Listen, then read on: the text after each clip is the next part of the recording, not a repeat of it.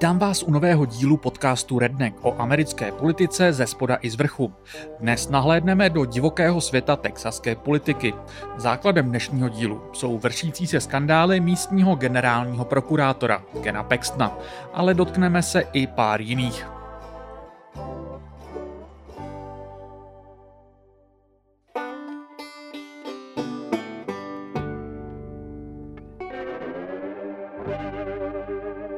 Ken Paxton je jednou z nejvýraznějších osobností americké konzervativní pravice v uplynulé dekádě. Je mu 60 a v současnosti slouží jako generální prokurátor Texasu už třetím obdobím. Předtím od roku 2003 sloužil v dolní komoře místního sněmu. V roce 2011 se ucházel o post předsedy sněmovny, ale když bylo jasné, že neuspěje, odstoupil před samotnou volbou. Následující rok místo toho úspěšně kandidoval do místního senátu, ale tam dlouho nevydržel, protože v roce 2014 byl zvolen právě generálním prokurátorem a tím je dodnes. Paxton dnes platí za jednoho z nejpevnějších spojenců Donalda Trumpa v rámci republikánské strany. Byl to právě on, kdo po volbách roku 2020 podal klíčovou žalobu na státy Georgia, Michigan, Pensylvánie a Wisconsin, která měla podpořit Trumpovy snahy o zvrácení výsledku voleb. Dokonce promluvil na Trumpově neslavném mítingu ve Washingtonu 6. ledna 2021, po kterém jeho příznivci vtrhli na Kapitol. Na špici amerických kulturních válek, co se federální žalob týče, ale byl Paxton už dávno předtím. V případech týkající se všeho možného od LGBT plus práv přes interrupce, imigraci, zdravotní pojištění, koronavirus, regulaci zbraní, regulaci zbraní a odborů až po environmentální spory. Nebylo by nadsázkou říct, že právě Paxton je nejúspěšnější modelový konzervativní státní prokurátor dnešní doby. I proto by byla chyba spojovat ho jen s Donaldem Trumpem. Ostatně, jak vidíte, jeho politické angažmá se táhne hlouběji do minulosti. Dle mého je spíše dobrým příkladem politika, jehož kariéra plynule přemostuje dřívější, více libertariánské, Tea Party období republikánské politiky, a to dnešní Trumpovské. Paxton byl znovu zvolen v letech 2018 a 2022. Jen tak na okraj, ve volbách 2018 hrála mimo jiné roli kauza o tom, že Paxton měl na soudě v Austinu ukrást pero za tisíc dolarů, což jistě pobaví fanoušky avantýr bývalého českého prezidenta prezidenta Václava Klauze. This is Ken Paxton, the indicted Texas Attorney General, rummaging through the metal detector trays and stealing that $1,000 pen. And this is Ken Paxton, the indicted Texas Attorney General, walking away with a stolen pen. Možná si Pexna také můžete pamatovat z loňského roku. Selhání texaské policie při střelbě v Uvalde a následné role takřka celé texaské vládnoucí garnitury v krytí policie. Teď má ale Paxton větší problémy. A skandálu je tu několik vrstev. Pokusím se je v rychlosti postupně projet.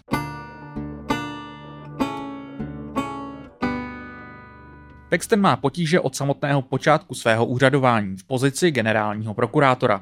První větší skandál začal ještě před jeho zvolením. I přesto ale stále ještě není dořešený.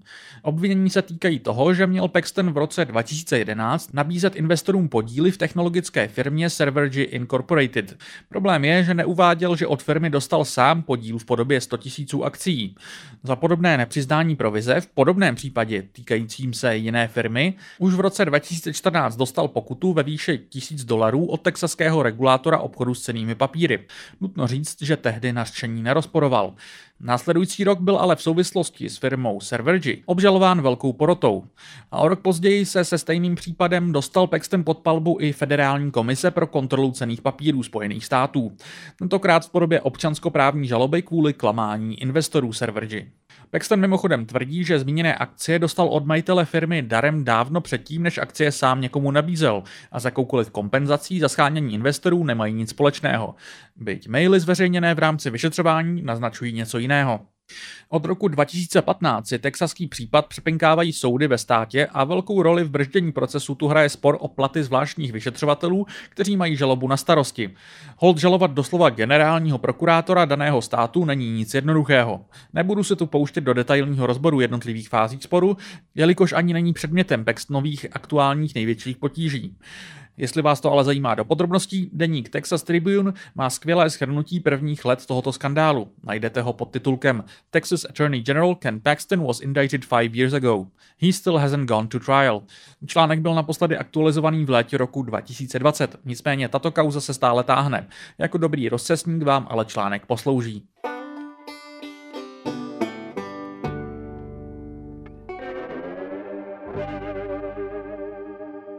Aktuální skandál se ale vůbec netýká Servergy ani jejich akcí, ale pak znova počínání přímo v úřadě, a to především v souvislosti s jedním jeho donorem, místním developerem Nathan Paulem. Ten minimálně na Paxtonovou kampaň v roce 2018 přispěl částkou 25 tisíci dolarů, tedy v přepočtu více než půl milionem českých korun. To je ale jen oficiální přiznaná špička ledovce. Obvinění, která za posledních několik let vyplavala na povrch, jsou totiž docela skandální. Paul měl mimo jiné poskytnout Pexnové materiály na kuchyňskou linku v hodnotě 20 tisíc dolarů. Tedy měl bych říct Pexnům, jelikož výběr konkrétního materiálu měla mít na starosti Pexnova manželka Angela. Prý měla stát o žulu. Ale k Paxtonově manželce se ještě dostaneme. O to víc vás možná bude šokovat to, že Paxton měl mít také mimo manželský poměr se San Antonijskou podnikatelkou Laurel Olson. V souvislosti s Nathan Paulem je to důležité proto, že ten měl Olsen na Paxtanovu prozbu poskytnout práci ve stavebním oddělení své developerské firmy, a to i přesto, že Olsen nemá s ničím podobným žádné zkušenosti. Olsen by měla být v Paulově firmě zaměstnaná dodnes. O ní také více za chvilku. Byť má Paxton s Paulem zjevně blízké vztahy, developer nic z toho nedělal jen tak z dobré vůle. Dle obvinění k jejíž postupnému rozbalování se dostanu také za chvilku, měl Paxton například Paulovi poskytnout plné znění soudního povolení k prohlídce jeho nemovitosti objednané FBI. Poskytovat mu ho měl samozřejmě před samotnou prohlídkou. Podobně měl Paxton zneužívat svého úřadu pro Paulovi zájmy ve vícero případech. Dle deníků Dallas Morning News alespoň ve čtyřech. Podle stanice Houston Public Media měl Paxton dokonce svým úřadem nechat najmout zvláštního vyšetřovatele Brandona Kemeka. Ten je přitom relativně neskušeným mladým právníkem z Houstonu, který má navíc vazby na Paulova právního zástupce Michaela Wina. Kemek se ale měl z velké části na výplatnici Pexnova úřadu věnovat vyšetřováním, která byla čistě v osobním zájmu Paula a s vykonáváním Pexnova úřadu neměli nic společného. Dle Pexnových podřízených měl, cituji, pod falešnou záminkou vyšetřovat, obtěžovat a zastrašovat domělé protivníky Nate'a Paula. Přímo Nate Paul byl zadržený na začátku letošního června federálními úřady za finanční podvody. Podle obvinění měl Paul nadhodnocovat svůj majetek a podhodnocovat své dlužné pohledávky, aby tak podvodně získal půjčky. Federální úřady po něm vymáhají náhrady škod ve výši 172 milionů dolarů, tedy okolo 3,5 miliard v českých korunách. Polovi je 36 let. V roce 2017 se objevil na seznamu 30 po 30 amerického časopisu Forbes, který jeho tehdejší mění odhadoval na 800 milionů dolarů. A další vtipný detail na závěr. Nate Paul podle bulvárního New York Postu v roce 2013 objednával láhev za lahví šampaňského na oslavě narozenin Leonarda DiCapria. Podle New York Postu po boku Joeyho McFarlanda, producenta filmu Wolf of Wall Street. Jak to, že vše vyplulo na povrch teď? Postupně skandál prokapával v uplynulých několika letech. V roce 2020 si totiž na Pexnovo počínání v souvislosti s Nathan Paulem stěžovalo sedm vysoce postavených Pexnových podřízených z úřadu generálního prokurátora. Během krátké chvíle je Paxton všechny nechal propustit, suspendovat nebo úřad opustili oni sami. Od té doby se s nimi táhne spor. Rád bych zdůraznil, že všichni tito bývalí podřízení jsou lidé, kteří si na úřad natahal sám. Jsou skalní konzervativci. Nejvýše postaveného Jeffa Matýra například v roce 2017 Donald Trump nominoval na soudce, byť k jeho jmenování nakonec nedošlo. Ve středu táhnoucího se sporu ležela žaloba čtyřech vyhozených whistleblowerů, kteří žádali zpět své pracovní pozice a odkazovali se mimo jiné k zákonu na ochranu whistleblowerů, který zamezuje tomu, aby byli vyhozeni za nahlášení porušení zákona. Spor se nicméně dlouho nehýbal, až vše došlo k začátku letošního roku. V únoru najednou Paxton byl ochotný přistoupit na vyrovnání, v rámci kterého by whistleblowerům bylo vyplaceno úhrnem 3,3 milionů dolarů. Paxton by se jim omluvil mimo jiné za označení Rogue Employees. Je velmi pravděpodobné, že se vše rozhoupalo proto, že do konce loňského roku na postu federálního žalobce pro západní Texas sloužil ještě Trumpův nominant. V prosinci tam nastoupil konečně potvrzený Bidenův a následně vyšetřování ohledně Pexnovy korupce převzalo federální ministerstvo spravedlnosti. Generální prokurátor Paxton se ve svém prohlášení ohledně vyrovnání snažil vše rámovat jako pokus uzavřít táhnoucí se spor proto, aby nezatěžoval své třetí volební období a dokonce řekl, že se k němu svoluje proto, aby šetřil peníze daňových poplatníků. To je od něj ale poměrně zavádějící, protože zmíněné očkodné 3,3 milionů dolarů nemá platit on sám osobně, ale jeho úřad a tudíž místní daňoví poplatníci. I proto by toto vyrovnání musela schválit texaská legislativa. To se zatím nestalo, je tu totiž ještě jeden háček. Kdyby texaský zákonodárný sbor na vyrovnání přistoupil, zamezilo by to použití materiálu z celého tohoto sporu z whistleblowery jako důkazního materiálu v dalším vyšetřování. Předseda příslušného sněmovního vyšetřovacího výboru, republikán Andrew Murr, řekl médiím, že Paxton de facto žádá, aby se texaská legislativa stala komplicitní v jeho snahách zakrýt své zločiny. Murr doslova řekl, že se mu z podrobností celé kauzy kroutí kníry. A můžu vás ujistit, že Murr má masivní, velmi zakroucené kníry. Jak píše deník Texas Tribune, vyšetřovací výbor se zjevně letos rozhodl dělat svoji práci poctivě. Už na začátku května na doporučení výboru Texaská sněmovna vyloučila republikánského zastupitele Briana Slaytona, poté co se ukázalo, že měl sex s 19-letou podřízenou, kterou předtím opil. Zdůrazním jen, že v USA je věkový limit na podávání alkoholických nápojů 21 let a že si dotyčná dívka ve státě, kde konzervativci jako Slayton zpřísňují interrupční zákony, druhý den musela sama dojít pro jistotu pro plán plán B, tedy takzvanou pohotovostní antikoncepci. Asi vás také příliš nepřekvapí, že Slayton je hlasitý konzervativec ohánějící se tradiční rodinou a svou minulostí jako baptistický mládežnický pastor. Sněmovna hlasovala o jeho vyloučení naprosto jednohlasně. A co se Pexna týče, rozhodli členové výboru doporučit sněmovně impeachment a následné odvolání Kena Pexna z úřadu. To si republikány ovládaná sněmovna také na konci května odhlasovala. Poměrem 121 pro, 23 proti. Pět se zdrželo nebo nebylo přítomno. Prohlasovalo 60 republikánů z 85. Tím byl Paxton automaticky dočasně odstraněn z úřadu. Proces v Senátu, kterým by teoreticky mohl být odvolán, má začít v září. Je tu ale opět několik komplikací.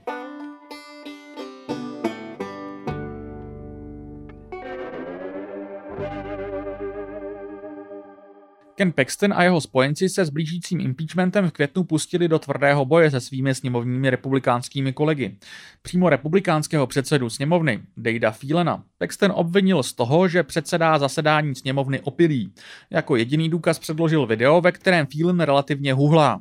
Předseda sněmovny obvinění popírá, upozornil na to, že video bylo bez kontextu a je ze závěru 13-hodinového zasedání a označil obvinění za Paxtonův, cituji, poslední zoufalý pokus zachránit si tvář. Mnoho zdvižených obočí vyvolal také incident jen pár hodin předtím, než sněmovní výbor vydal své doporučení k impeachmentu. Za Pexnovým úřadem generálního prokurátora v Austinu totiž splál odpadkový kontejner, což i hned vedlo mnohé, včetně místních médií, k spekulacím, jestli Pexnův úřad nelikviduje klíčové dokumenty. Nicméně druhý den byla v souvislosti s požárem zadržena blíže deidentifikovaná 42-letá žena, která měla údajně do kontejneru hodit neuhašený nedopalek a úřady označily vznik požáru jako neúmyslný. Paxton se opřel do spekulujících médií za to, že šíří fámy. Teď ale k vážnějším problémům. A o těch nejde mluvit bez jednoho z nejvýznamnějších institucionálních politických donorů v Texasu. Je jim konzervativní Defend Texas Liberty PAC a stojí za ním ropní miliardáři Tim Dunn a bratři Dan a Ferris Wilksovi. Ti sypou texaským konzervativním politikům miliony celé dekády a Defend Texas Liberty je pouze jejich nejnovějším nástrojem, který slouží k tomuto účelu. Deník Texas Tribune upozorňuje, že paku zrozenému v roce 2020 poskytli jen bratři Vilcovi minimálně 14,5 milionů dolarů. Defend Texas Liberty patří k Pexnovým největším donorům a jen za uplynulý rok mu poskytli přes 2 miliony dolarů. Darují ale mnohým dalším, například ze sněmovny vyloučenému Slaytonovi. Důležitější ale je, že Defend Texas Liberty poskytli jen za červen 3 miliony dolarů, 1 milion napřímo, dva jako půjčku, v podobě příspěvku na kampaň texaskému viceguvernérovi Denu Petrikovi. Ten přitom dle texaských pravidel impeachmentu bude předsedat senátnímu procesu, ve kterém se bude rozhodovat o Pexnově osudu. Patrick tu bude hrát de facto roli soudce. Defend Texas Liberty vede bývalý republikánský zastupitel Jonathan Stickland, který se vůbec netají tím, že vede proti komukoliv, kdo stojí Pexnovi v cestě válku. Tohle je jen začátek. Počkejte si na příští výkazy. Nikdy nepřestaneme. Nikdy. Komentoval Stickland příspěvky na kampaň pro Petrika. Aby toho nebylo málo, přímo Paxton dluží Danu Petrikovi na 125 tisíc dolarů za kampaňové výdaje z loňského roku. Potenciální střed zájmu má i senátor Brian Hughes. Ten v minulosti s Paxtonem bydlel a teoreticky figuruje v jednom bodu impeachmentu jako svědek, jelikož jeho právní posudek hraje roli ve vztahu mezi Paulem a Paxtonem. Jistě uznáte, že to, že senátor, který má hlasovat o Pexnově odvolání z úřadu, je zároveň blízký přítel generálního prokurátora a potenciální svědek, není zdaleka ideální. Kromě toho, jestli jste nezapomněli na Pexnovu milenku, tak ta pro změnu mezi lety 2013 a 2020 pracovala pro senátorku Donu Campbell, která bude o Pexnově osudu taktéž rozhodovat. Ale to není nic oproti největšímu střetu zájmu, který tu je, a ten se týká Pexnovy manželky, Angely. Ta je totiž texaskou senátorkou také.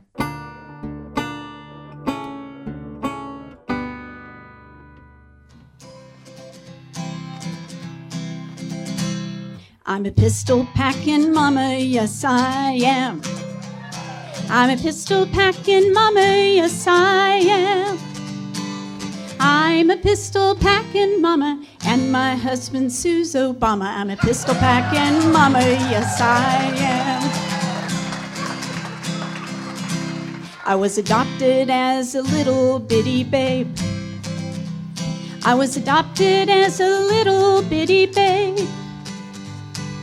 I'm so blessed to have two mamas and my husband Suze Obama. I was adopted as a little bitty babe.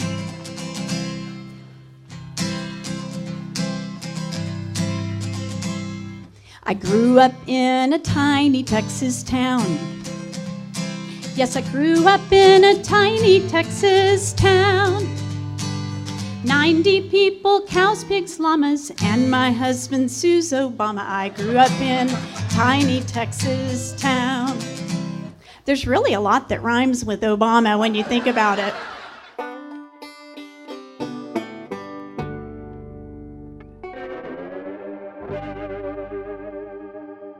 Odpuste hudební intermeco, snad jste si ho užili.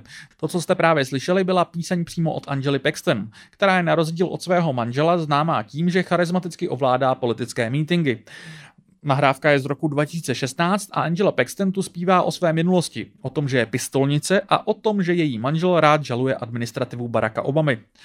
V 31 členem Senátu slouží Angela Paxton od roku 2019. V loňských volbách byla znovu zvolena s pohodlným náskokem a od letošního ledna slouží jako šéfka senátní republikánské většiny. Kromě toho, že je manželkou generálního prokurátora, o jehož odvolání má hlasovat, mimo jiné kampaní svého manžela dluží kampaň Angely na 600 tisíc dolarů. Jedním z prvních zákonů, které v Senátu Angela Paxton navrhla, byl takový, který by umožnil texaským investičním poradcům operovat bez registrace u státního regulátora cených papírů. Tedy pokud by jim generální prokurátor, tedy její manžel, poskytl výjimku. Mnoho zlých jazyků pochopitelně poukázalo na to, že jde de facto o stejný prohřešek, kvůli kterému je od počátku své prokurátorské kariéry vyšetřován její manžel. Angela Paxton nicméně tvrdí, že její návrh s tím nemá nic společného. V celku pochopitelně na ní byl v uplynulých týdnech vyvíjen tlak, aby se zdržela hlasování o odvolání svého manžela. Kvůli kauzám v jejich středu leží i jeho mimo manželský vztah kvůli kterému žili manželé v roce 2019 krátce odděleně. Angela Paxton to odmítla, nicméně na konci června si Senát poměrem 25 ku 3 odhlasoval nová pravidla, která jí zamezují se hlasování o odvolání svého manžela účastnit. Teď k Paxtonově milence. Laura Olsen je ze San Antonia a zjevně ráda vyhledává společnost texaských politiků. Fotky má s takřka každým v dnešním díle jmenovaným, ale třeba i s guvernérem Gregem Abbottem. Poměr mezi ní a Paxtonem měl začít v roce 2019 a průběh není zcela jasný, ale podle deníku New York Post si generální prokurátor měl svým podřízeným stěžovat, že je do Olsen zamilovaný a nedokáže vztah ukončit. Klíčově pro aktuální kauzu měl údajně Paxton tlačit na Nate'a Paula, aby Olsen poskytnul práci, v čemž mu Paul vyhověl. Jedním z důvodů mělo být i to, aby měla Olsen práci v hlavním městě Texasu, Austinu, a Paxton za ní nemusel dojíždět do 80 mil vzdáleného San Antonia. New York Post také upozorňuje na to, že Olsen na Twitteru zalajkovala tweety své bývalé nadřízené, senátorky Donny Campbell, o tom, že bude sloužit jako porota v odvolacím procesu Pexna. A Post také s ironickým tónem upozorňuje na to, že Olsen na Twitteru followuje Moniku Levinsky. Neodpustím si ale odbočku k aktuálnímu příteli Lori Olsen. Tím je teď už bývalý san antonijský radní Clayton Perry. Toho pohltil jeho vlastní skandál loni v listopadu, když způsobil dopravní nehodu a ujel z místa činu. Během nehody se nikomu nic závažného nestalo a radní Perry pouze způsobil škodu na majetku, takže se nestydím se celému incidentu, který mohl dopadnout daleko hůře, trochu smát. Jakoliv Perry ujel z místa činu, tak neznámý řidič ho sledoval až domů a zavolal na něj policii. Ze zásahu existuje video, které si doporučuji pustit. Policista našel před Perryho domem stále nastartované auto a přímo Perryho na zemi na dvorku s drobnou ranou na hlavě a čpícího alkoholem. Následovalo s prominutím komická výměna, během které se policista nejprve snaží zjistit, jestli je Perry v pořádku, jestli zvládne vstát, nejprve nezvládne, tak ho policista poprosí, ať si alespoň sedne. Uvědomujete si, že vaše auto je stále nastartované? Ptá se policista. A jo, sakra. Odpovídá zjevně podroušený Perry. Za chvíli na svou odpověď zapomene a začne se tvářit, jako kdyby žádné auto neřídil. Po chvíli se mu mimo jiné podaří stoupnout, ale stále je zjevně mimo.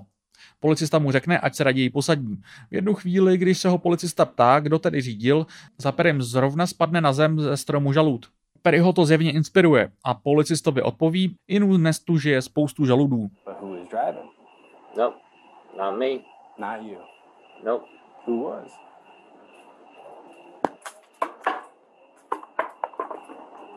Well, there's a lot of acorns living here tonight, and There are a lot of acorns living here tonight? yeah, I mean, That has nothing to do with my question, though. nope, not me. Podle následného vyšetřování a zpráv v médiích si Clayton Perry ten den objednal 14 drinků v nedalekém podniku s názvem Evil Olive, 7 piv, 6 panáků a jeden koktejl. Následně doklopil panáka vodky, který na baru zůstal po jiném návštěvníkovi a před devátou večerní se vydal k autu. Zaměstnanci Evil Olive Perryho policistům popsali jako štamgasta, který občas zapomene zaplatit před odchodem. V dotyčný den nicméně zaplatil. Sen Antonijská policie odhaduje, že v době, co opouštěl podnik, měl přes 2,5 promilé. Přesto mu připadalo jako dobrý nápad sednout do auta, ve kterém zamířil nejprve v podstatě jen přes ulici do drive-inu Bill Miller Barbecue. Tam chvíli mluvil se 17-letou prodavačkou, které moc nebyl schopný vysvětlit, co si vlastně chce objednat. Na Češí měl začít vyznávat lásku. To jí pochopitelně vyděsilo a zavolala svou nadřízenou, které se prý měl Perry pokusit odevzdat svou peněženku a klíče. Místo toho ale po chvíli odjel a zmíněná manažerka zavolala policii s tím, že zjevně není bezpečné, aby někdo jako Perry řídil. Nedaleko drive-thru Perry naboural do jiného auta a způsobil mu dle policejní zprávy výraznou škodu. Z místa ale okamžitě odjel. Svědci ho viděli projet na červenou okolo nedaleké základní školy a následně zastavit o dveře své garáže u sebe doma. O chvíli později dorazila policie. Perry se v Dubnu dohodl s žalobcem, zaplatil soudní výlohy ve výši asi 500 dolarů, dostal jeden den veřejně prospěšných služeb a rok podmínky. Jeho řidičský průkaz je pozastavený, dokud neabsolvuje kurz pro řidiče, kteří řídili pod vlivem. Deník New York Post chválil Lauru Olsen za to, že i přes ostudný skandál za Claytonem Perrym celou dobu stála. Perry z radnice neodstoupil, ale rozhodl se neobhajovat svůj post v letošních volbách. Omlouvám se za tuto odbočku, ale celý příběh mi přišel natolik bizarní, že jsem nezvládl se nepodělit. Tím se mi ale pochopitelně dnešní díl opět natáhl, ale už to jdu všechno uzavřít. Největší otázkou samozřejmě je, jestli se může skutečně stát, že by texaský senát Kena Paxtona v září odvolal. Já, ale především lidé, kteří rozumí texaské politice daleko lépe než já, jsou k tomu skeptičtí. Jedním z důvodů jsou dělící linie republikánské politiky ve státě. Na stranu tu dlouhou dobu měla vliv rodina Bushů a právě volná bushovská republikánská frakce, do které patří i zmíněný předseda Phelan, je velmi silně zastoupená v dolní komoře texaského sněmu, která odhlasovala drtivou většinou impeachment Paxtona. Nepomohlo ani to, že měl podle Dallas Morning Times před hlasováním Paxton obvolávat kongresmeny a vyhrožovat jim. Nicméně místní senát už není zdaleka tak bušovským místem a obzvláště v posledních letech tu dominují spíše trumpističtí republikáni. A toto maga křídlo republikánské strany stojí velmi výrazně za Paxtonem. Přímo Trump komentoval Paxtonův impeachment jakožto pokus o zasahování do voleb. Předsedu Fílena označil za Rhino, tedy Republican in name only, pejorativní označení konzervativců pro dle nich příliš liberální spolustraníky. Oblíbeným Trumpovským argumentem nejenom v tomto případě je, že přece voliči o kauzách věděli a stejně byl Paxton znovu zvolen. Snaha ho odvolat je tedy podle této pochroumané logiky antidemokratická. Texaský senátor Ted Cruz impeachment označil za výsměch. Pozoruhodné je ale spíše, že floridský guvernér Ron DeSantis, který se do podobných šarvátek rád pouští a Paxtonův ostrý konzervatismus by mu měl být blízký, se prozatím nevyjádřil. Vzhledem i k tomu, jak se o procesu Senátu vyjadřují Pexnovi spojenci, bych tedy šancí na odvolání, pro které by proti Pexnovi musela hlasovat minimálně dvoutřetinová většina senátorů, moc nedával. Možná vás to po jen povrchovém převyprávění všech kaus, co tu dnes padly, trochu zaráží, ale je to tak. Na Pexnovo odvolání bych se teď prostě nevsadil. A tedy kromě osudu samotného Pexna je určitě na celý boj nutné nahlížet jako na tahanici o moc mezi republikány staršího typu a těmi trumpistickými. A ta neskončí procesem v Senátu, ale jistě se podepíše na příštích texaských primárkách, ve kterých mohou Pexnovi republikánští odpůrci očekávat konzervativní vyzývatele s plnými kapsami peněz od Defend Texas Liberty Peku.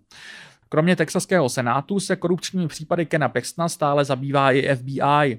To ale samozřejmě bude v konzervativních kruzích vykládáno jako politicky motivované vyšetřování Bidenovy administrativy. A nedivil bych se, kdyby to Paxton, jestli přežije pokus o odvolání, přetočil do podobné roviny jako Trump veškeré žaloby, kterým sám čelí. A v Austinu se prý léta říká vtip. Víte, kdo by přežil jadernou válku? Šváby a Ken Paxton.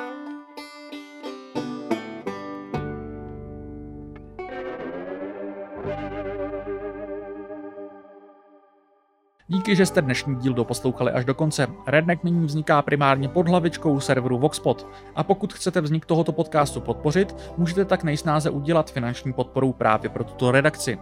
I nadále ale podcast vzniká i díky partnerství s Alarmem a nepřestávejte prosím podporovat ani tuto redakci. Aktuálně se snažím hledat nový, kratší, ideální formát Redneku, aby mohl vycházet častěji, vás bavil a pro mě byl udržitelný.